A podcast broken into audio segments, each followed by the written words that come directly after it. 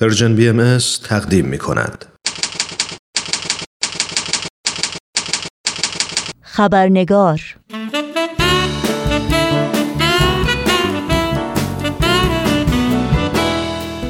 دوستان و دوستداران خبرنگار، نوشین آگاهی هستم و با خوش آمد به شما خبرنگار این چهارشنبه را تقدیم می کنم. قبل از اینکه به بخش گزارش ویژه این برنامه بپردازیم و با میهمان خبرنگار به گفتگو بنشینیم، نگاهی گذرا داشته باشیم به پاره‌ای از سرخطهای خبری در برخی از رسانه‌های این سو و آن سو و فراسوی ایران زمین. منیره عربشاهی، فعال مدنی زندانی، در نامه‌ای سرگشاده از بیماری‌های خطرناک و مرگ‌های خاموش در زندان قرشک ورامین خبر می‌دهد. نود انجمن طرفدار محیط زیست در نامه‌ای به قوه قضاییه خواستار حق دادرسی عادلانه برای فعالان محیط زیست شدند.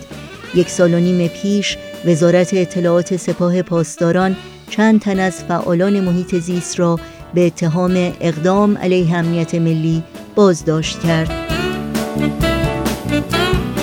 و نرگس محمدی از مدافعان حقوق بشر زندانی اخیراً در نامه‌ای به رئیس قوه قضاییه شرایط نگهداری فعالان محیط زیست در زندان را غیر انسانی و به مصداق شکنجه توصیف کرد.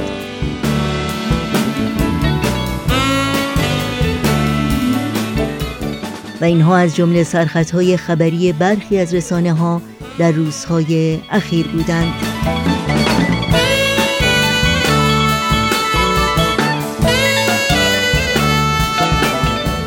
و ما در چهل سال گذشته جامعه بهایی در ایران هدف شدیدترین سرکوب‌ها و انواع آزار و اذیت‌ها از طرف حکومت جمهوری اسلامی ایران بوده.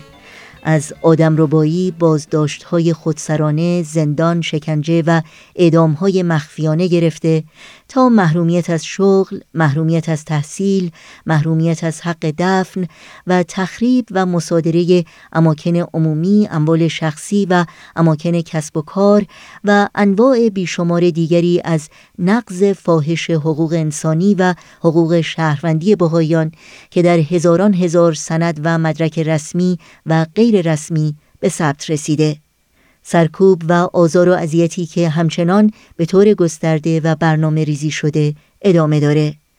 اما روشی که بهائیان به طور جمعی و فردی برای مقاومت و استقامت در مقابل این سرکوب ها و آزار و اذیت ها به کار گرفتند، توأم با پیروی از تعالیم بهایی از جمله عدم دخالت در سیاست های حزبی، جهان دوستی و یگانگی نوع بشر، گهگاه برای پاره‌ای از روشنفکران ابهام برانگیز و انتقادآمیز بوده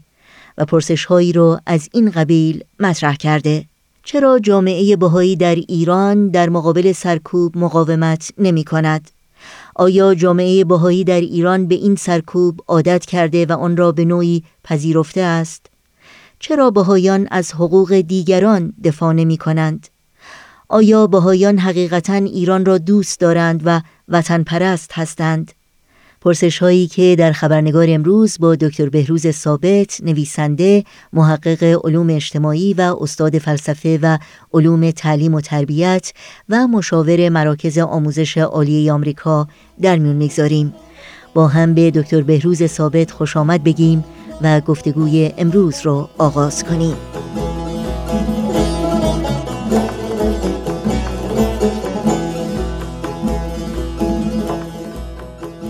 آقای دکتر بهروز ثابت، به برنامه خبرنگار بسیار خوش آمدین. ممنونم از این که باز هم وقت عزیزتون رو به ما دادین و در برنامه این هفته حضور دارین. خیلی ممنون از این فرصت دوباره و ضمناً به تمام شنوندگان عزیز برنامه خبرنگار هم درود میفرستم. خیلی ممنونم. همونطور که شما هم میدونید چهل ساله که از پیروزی جمهوری اسلامی در ایران میگذره و بیش از چهل ساله که ما شاهد آزار و اذیت جامعه بهایی در ایران بودیم و نقض حقوق انسانی و حقوق شهروندی اونها. یکی از انتقاداتی که به جامعه بهایی در ایران میشه اینه که اونها در مقابل سرکوب عکس العملی نشون نمیدن و یا در حقیقت به نوعی با این سرکوب عادت کردند و در حقیقت قبول کردند که این سرکوب و آزار و اذیت‌ها هست. نظر شما در این مورد چیه؟ آیا این انتقاد درستی هست؟ بله، البته ممکنه که کسانی که این مطلب رو مطرح کردن خب طبیعتاً از یک نگاه بیرونی، یعنی از بیرون به جامعه بهایی نظر انداختن و لذا میتونیم حدس رو بر این بگذاریم که از دینامیزم و شرایط و موقعیت جامعه بهایی و و اون چه که این جامعه رو نیرو میبخشه و انرژی میبخشه و حیات میبخشه شاید بیخبر باشن. حقیقت این است که جامعه بهایی جامعه نیست که به دنبال شهید شدن باشه یا حتی بخواد شهید نمایی بکنه، بلکه برعکس آیین بهایی یک آیینی است که مطابق قواعد و ضوابط یک جامعه مدرن و مترقی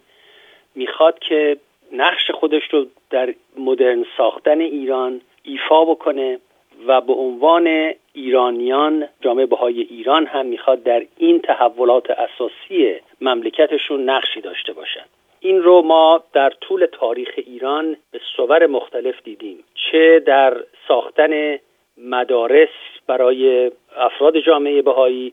و باز کردن اون مدارس به روی افراد غیر بهایی. اینها مدارسی بودند که دخترها رو میپذیرفتند در زمانی که شرایط تحصیل برای زنان در ایران بسیار محدود و تحت فشار بود و نه تنها این، بلکه از بنیانگذاران آموزش و پرورش نوین به شمار می‌آیند، زیرا که برنامه درسی این مدارس مطابق سیستم سمیناری و یا حوزه علمی اسلامی نبود، بلکه مطابق آخرین استانداردهای علمی و آموزشی بود. و یا سایر تحولاتی که در ایران ایجاد شده و به صور مختلف ما دیدیم که جامعه بهایی نقش خودش رو سعی کرده که در هر حوزه‌ای که بهاییان تخصص پیدا کردن و یا از خودشون مهارت‌هایی نشون دادن، چه در حوزه تجارت، بازرگانی، چه در حوزه علم و هنر و چه در حوزه تعلیم و تربیت، این جامعه تحولات و تأثیرات بسیار عمیقی در جامعه ایران گذاشتن. یکی از آخرین نمونه‌هایی رو که من میتونم ذکر بکنم که بعد از انقلاب اسلامی در ایران رخ داد این بود که جامعه بهایی رو، چنان که شاید خیلی از شنوندگان عزیز بدونن، جوانان بهایی رو اجازه ورود به دانشگاه نداده و نمیدهند و در نتیجه اینها رو به صورت اجباری محدود کرده بودند به اینکه دچار یک نوع فقر فرهنگی بشن و طبیعتاً در اثر اون فقر فرهنگی هم قوای درونی و اون قوای زاینده این جامعه از بین بره. اما جامعه بهایی در حالتی که زیر فشار بود، در حالتی که سران این جامعه دست دسته اعدام شده بودند و یا به زندانها رفته بودند و شرایط اقتصادی برای جامعه بهایی بسیار محدود بود، اینها به دور هم جمع شدند و در یک محیط که بر اساس همکاری و معاونت و عشق به تعلیم و تحصیل و تربیت بود، بنای یک دانشگاه رو گذاشتن که دانشجویان بهایی که محروم بودن از تحصیلات عالیه و ورود به دانشگاه‌های ایران، اونها بتونن فرصتی داشته باشند برای تحصیل در جامعه ایران. این دانشگاه بهایی و یا اون چیزی که به عنوان بی آی اچ سی مشهور هست، این یک نوع مدرسه دینی نیست که تعالیم دیانت بهایی در اون تدریس بشه، بلکه این مؤسسه در حقیقت بر مبنای علمی ایجاد شده و چه در حوزه تحصیلات دوره لیسانس و یا کارشناسی و یا چه در حد کارشناسی ارشد رشته‌های مختلفی ایجاد کرده و به قدری در این کار دقت و تلاش و فداکاری به کار رفته که با وجود اینکه محصلین و فارغ التحصیلان این مرکز علمی یا این معهد علمی مورد تأیید وزارت فرهنگ و یا علوم ایران نبودند، اما اینها صرفاً بر اساس اون چه که از خودشون نشون دادن و اون عشق و علاقه‌ای که در کارشون بوده، بسیاری از اونها تونستن در دانشگاه‌های درجه یک دنیا به تحصیلات خودشون تا سطح دکترا ادامه بدن. و در حقیقت تأسیس دانشگاه بهایی در ایران در این شرایط خشن و پربلا در حقیقت میتونیم بگیم نوعی از استقامت سازنده بود که جامعه بهایی از خودش نشون داد و این در حقیقت بهترین دلیل بود که جامعه بهایی جامعه نیست که از اذیت و آزار خودش و یا از سرکوب خودش قانع باشه و یا پذیرفته باشه. جامعه بهایی راههای خودش رو برای احقاق حق و دفاع از جامعه پیش میگیره و اون راههای قانونی است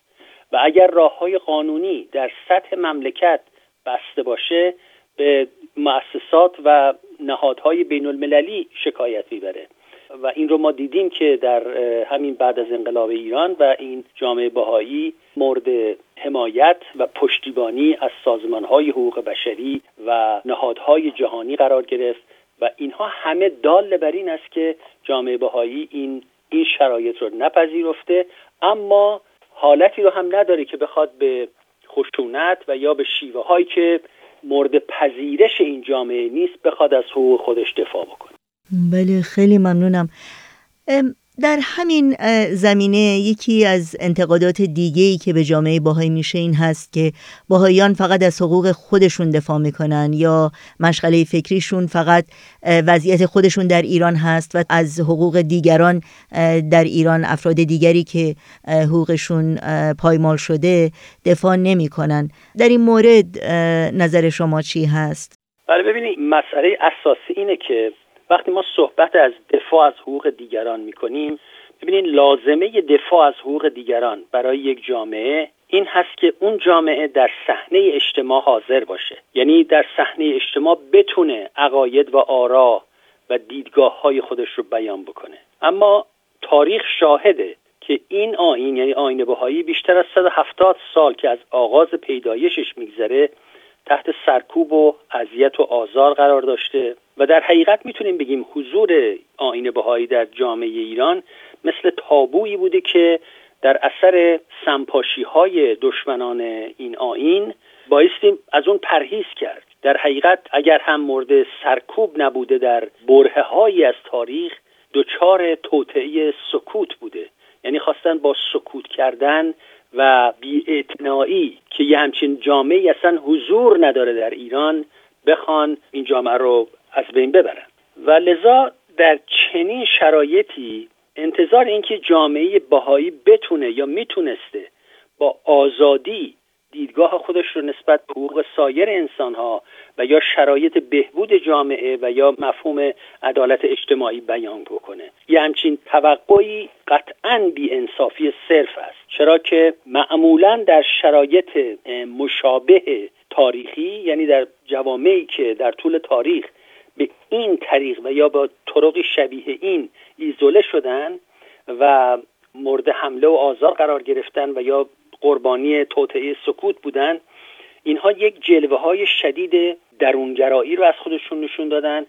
و طبیعتاً به خاطر مسئله حفظ و بقای خودشون لذا مصالح و شرایط اجتماعی و داخلی خودش رو در اولویت قرار دادن. اما جامعه بهایی نه تنها درونگرا نشده، بلکه تا حدی که برایش امکان پذیر بوده در زندگی اجتماعی ایران و در جریان مدرن سازی این مملکت دست داشتن. یعنی جامعه بهایی، موسیقیدانان بهایی، آرشیتکت ها، نویسندگان، شاعران، پزشکان، معلمین، اساتید، بازرگانان ایران به شهادت نویسندگان و روشنفکران غیر بهایی بی‌طرف، مثلا دکتر عباس میلانی، گفتن که این نخبگان جامعه بهایی نقش اساسی در تحول جامعه خفته و عقب افتاده ایران از اواخر قرن نوزدهم تا حال ایفا کردند و همه اینها در شرایطی بوده که این جامعه نمیتونست یک کتاب چاپ بکنه، نمیتونست به صورت رسمی در یک روزنامه مقاله بنویسه، نمیتونست یک نمایندش بیاد در رادیو و تلویزیون دیدگاه‌های این جامعه رو در مورد مسائل اجتماعی بیان بکنه. در تحت چنین شرایطی جامعه بهایی تا اونجایی که تونسته سعی کرده مطابق شرایط و مقتضیاتی که در حقیقت حکمت این آیین هست و راه و روش این آیین هست سعی کرده که نقشی اساسی در تحول ایران، در تحول جامعه ایران، در تعلیم و تربیت کودکان ایرانی و در بهداشت و سلامت مردم ایران داشته باشه. جامعه بهایی به هیچ وجه جامعه درونگرا نبوده که صرفاً مصالح خودش رو در نظر داشته باشه، چرا که تعالیم اساسی این آیین که در حقیقت دینامیزم و خلاقیت این آیین از اونها میاد، بر این نکته تاکید داره که رستگاری هر انسان وابسته به رستگاری تمام انسانها و تمام نوع بشر است. لذا طبیعتاً این جامعه نمیتونه صرفاً مسائل خودش رو مورد نظر قرار بده. یعنی منظورتون اینه که همین استقامت بر باورهایی که در آیین بهایی هست، مثلا یگانگی نوع بشر و یا خدمت به نوع انسان، این خودش یک نوع در حقیقت دفاع از حقوق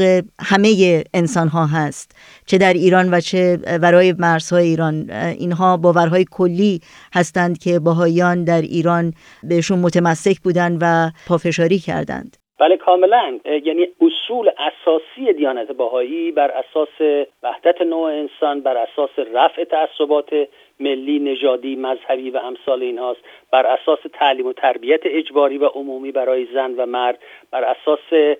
نوعی ساختارهای سیاسی مترقی برای زندگی در جامعه نوین، تمام اینها هست. ولی بحث اساسی ما در این صحبت امروز بر این بود که جامعه بهایی فرصتی نداشته که بیاد و این مسائل رو عرضه بکنه و به نظر بنده یه دلیل اساسی این سوء تفاهم ناشی از همین مطلب میشه که چون فرصتی نبوده که جامعه بهایی بیاد و حرف خودش رو بزنه، در نتیجه این تصور ایجاد شده که جامعه بهایی جامعه است که صرفاً مصالح خودش رو در نظر داره و مصالح جامعه بی‌توجهه. نکته بعدی که در حقیقت گاهی در انتقادات افراد میشنویم این هست که بهاییان به خاطر اون دیدگاه جهان شمولی که دارند ایران رو اونقدر به عنوان وطن اصلیشون ارج نمی نهند و اون حس وطن پرستی رو ندارند. نظر شما در این مورد چیه و چه پاسخی به این انتقاد میشه داد؟ بله البته آثار بهایی شاهد و گواه هستند که میهندوستی و بخصوص در مورد جامعه ایران چقدر از طرف بزرگان این جامعه مورد تایید قرار گرفته که حضرت عبدالبها در بیانی اشاره میکنن که هیچ خیانتی، هیچ جرمی، هیچ گناهی بدتر از خیانت به دولت نیست، خیانت به ملت نیست. و دهها بیان هست در آثار بهایی در مورد اهمیت دوست داشتن ایران و آینده ایران و نقشی که جامعه بهایی در این جامعه باید ایفا بکنه. اون چه که در اصل شاید مورد نظر جامعه بهایی نیست، ناسیونالیسم افراطی و یا ملتگرایی افراطی است. یعنی جامعه بهایی تفاوت میگذاره بین میهندوستی و ناسیونالیسم افراطی که متاسفانه دوباره گویی در گوش و کنار جهان سر برون کرده و میخواد تمام دستاوردهای پنجاه، شصت، هفتاد سال گذشته رو در مورد یک نظم بین المللی از بین ببره. دیانت بهایی معتقده که هویت ملی، یعنی قوام گرفتن هویت ملی و ساختار ملی، شرط لازم تشکیل یک اتحادیه جهانی است. یعنی ما معتقدیم که شرایط سیاسی دنیا به حالت رسیده که علاوه بر حکومت ملی بایستی یک مکانیزم بین المللی هم برای تنظیم و ترتیب و انضباط روابط بین المللی، روابط سیاسی و اقتصادی به وجود بیاد که این دیگه تقریبا یک امر غیر قابل انکاره که هیچ مشکلی در جهان امروز به تنهایی و توسط یک مملکت و یا یک دولت قابل حل نیست و رفع مشکلات عالم نیازمند همکاری مشترک تمام ملل و دول عالم است و از این روز که نیاز به یک اتحادیه جهانی جلوه میکنه به صورت یک امر خیلی طبیعی و ارگانیک. اما جامعه بهایی در این حال معتقده که پایه‌های یک نظم بین المللی و یا حکومت جهانی بر حکومات ملی باید استوار باشه. یعنی رسیدن به اون نظام بین المللی بایستی از طریق نظامات ملی جلو بره و در آثار بهایی همینطور ابعاد هویت ملی مثل سرزمین و تاریخ مشترک، زبان، نمادهای ملی و یا ادبیات و فرهنگ و همینطور ساختار سیاسی، اینها همه مورد تایید قرار گرفتند. در آثار بهایی به صور مختلف و در مواضع مختلف به عظمت تاریخ ایران، به اهمیت زبان فارسی، به اهمیت نمادهای ملی مثل نوروز و سایر نمادها، به اهمیت ادبیات و فرهنگ و فلسفه ایران و بزرگان این ادبیات و فرهنگ اشاره شده و این باعث افتخار جامعه بهایی ایران هست که خودش رو بخشی از این جامعه بدونه. یک فرد بهایی خودش رو البته بخشی از جامعه انسانی هم می شماره. این البته مشابه وابستگی به اون چه که به اصطلاح امت اسلامی گفته میشه نیست، یعنی باعث یک فرقی اینجا گذاشت. به چند دلیل وابستگی یک بهایی به جامعه انسانی به دلایل مختلف این تفاوت هست، از جمله این که این وابستگی جنبه سیاسی نداره، در حالتی که وقتی اشاره به امت اسلامی میشه این در یک بعد سیاسی صورت میگیره و مفهومی است که در حقیقت در اسلام سیاسی رادیکال به وجود میاد که در اون حالت امت اسلامی رو در مقابل جوامع غربی قرار میده. لذا این سوء تفاهم نباید در بعضی ها پیش بیاد که این جهان بینی بهایی شبیه اون چه که امت اسلامی گفته میشه هست، اینطور نیست. و یا چنان که از دیدگاه‌های مارکسیستی به اصطلاح لغت خلق به جاش میگذارن، خلقهای جهان، این هم باز یک بعد محدود داره، این هم مورد نظر جهانبینی بهایی نیست، چرا که هویت جهانی از دیدگاه بهایی فارغ از دسته‌بندی‌های سیاسی و حزبی است. فرد بهایی خودش رو دارای پیوندهای معنوی و عقیدتی با بهایان سایر کشورها میدونه، اما ملیت او تابع شرایط جغرافیایی و تاریخ مشترک کشوری است که در اون به دنیا آمده، رشد کرده و تابعیت اون رو کسب کرده. مثلا ببینید اینجا فرق هست. اون چه که افراد بهایی رو در سرزمین‌های مختلف مرتبط می‌سازه، پرهیز از ناسیونالیسم افراطیه که به معنای چی به کار میره؟ به معنای ضدیت با سایر ملل. این جنبه رو یعنی ما میتونیم بگیم بخش مشترک هر فرد بهایی است که در هر سرزمینی زندگی میکنه، ولی خارج از اون شرایط و مقتضیات تاریخی، جغرافیایی، اجتماعی اون مملکت ملیت اون فرد رو مشخص میکنه. هر فرد بهایی یک هویت انسانی داره که اون رو به نوع بشر پیوند میزنه، مثل هر انسان دیگه. یک بهایی همچنین یک هویت جمعی داره، اما این هویت جمعی او در قالب امتی و یا خلقی و یا طبقه‌ای و یا نژادی خاص تعریف نمیشه. هویت جمعی یک بهایی در یگانگی نوع انسان تعریف میشه، در ارزش‌های جهانی فارغ از تعصبات مذهبی و ملی و نژادی شکل میگیره و در اینکه زبان‌ها و ادیان مختلف و هنر و ادبیات هر ملت همه جلوه‌های فکر و اندیشه و ذوق و استعداد ملل مختلف بوده و در مجموع همه این جلوه‌ها به رشد و تحول یک تمدن جهانی مدد رسوندن. خیلی ممنونم جناب دکتر بهروز ثابت از وقتتون و از مطالب بسیار ارزنده‌ای که با ما و شنوندگانمون در میون گذاشتیم. بنده هم از این فرصتی که بهم دادین یک بار دیگه تشکر میکنم. ما به دنبال سحر میگردیم، ما به دنبال سحر میگردیم، دست در دست نسیم، دل من غرق بهار. ما به دنبال سحر میگردیم. ما به دنبال سحر میگردیم، ما به دنبال سحر میگردیم، دست در دست نسیم، دلمان غرق بهار، ما به دنبال سحر میگردیم.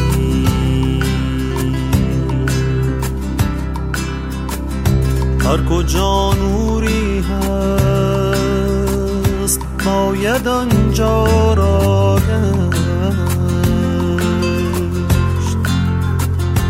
شاید آن چشمه نور روزنی باشد از این آخر شب.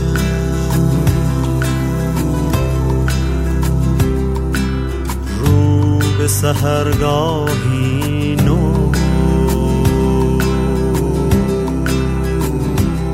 ما به دنبال